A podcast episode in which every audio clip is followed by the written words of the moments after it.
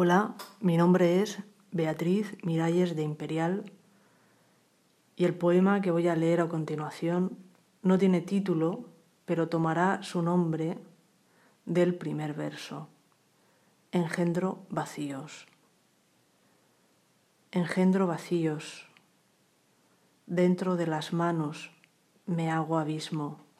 Subrayo los límites de las cosas. Siempre termino rodeada de nada.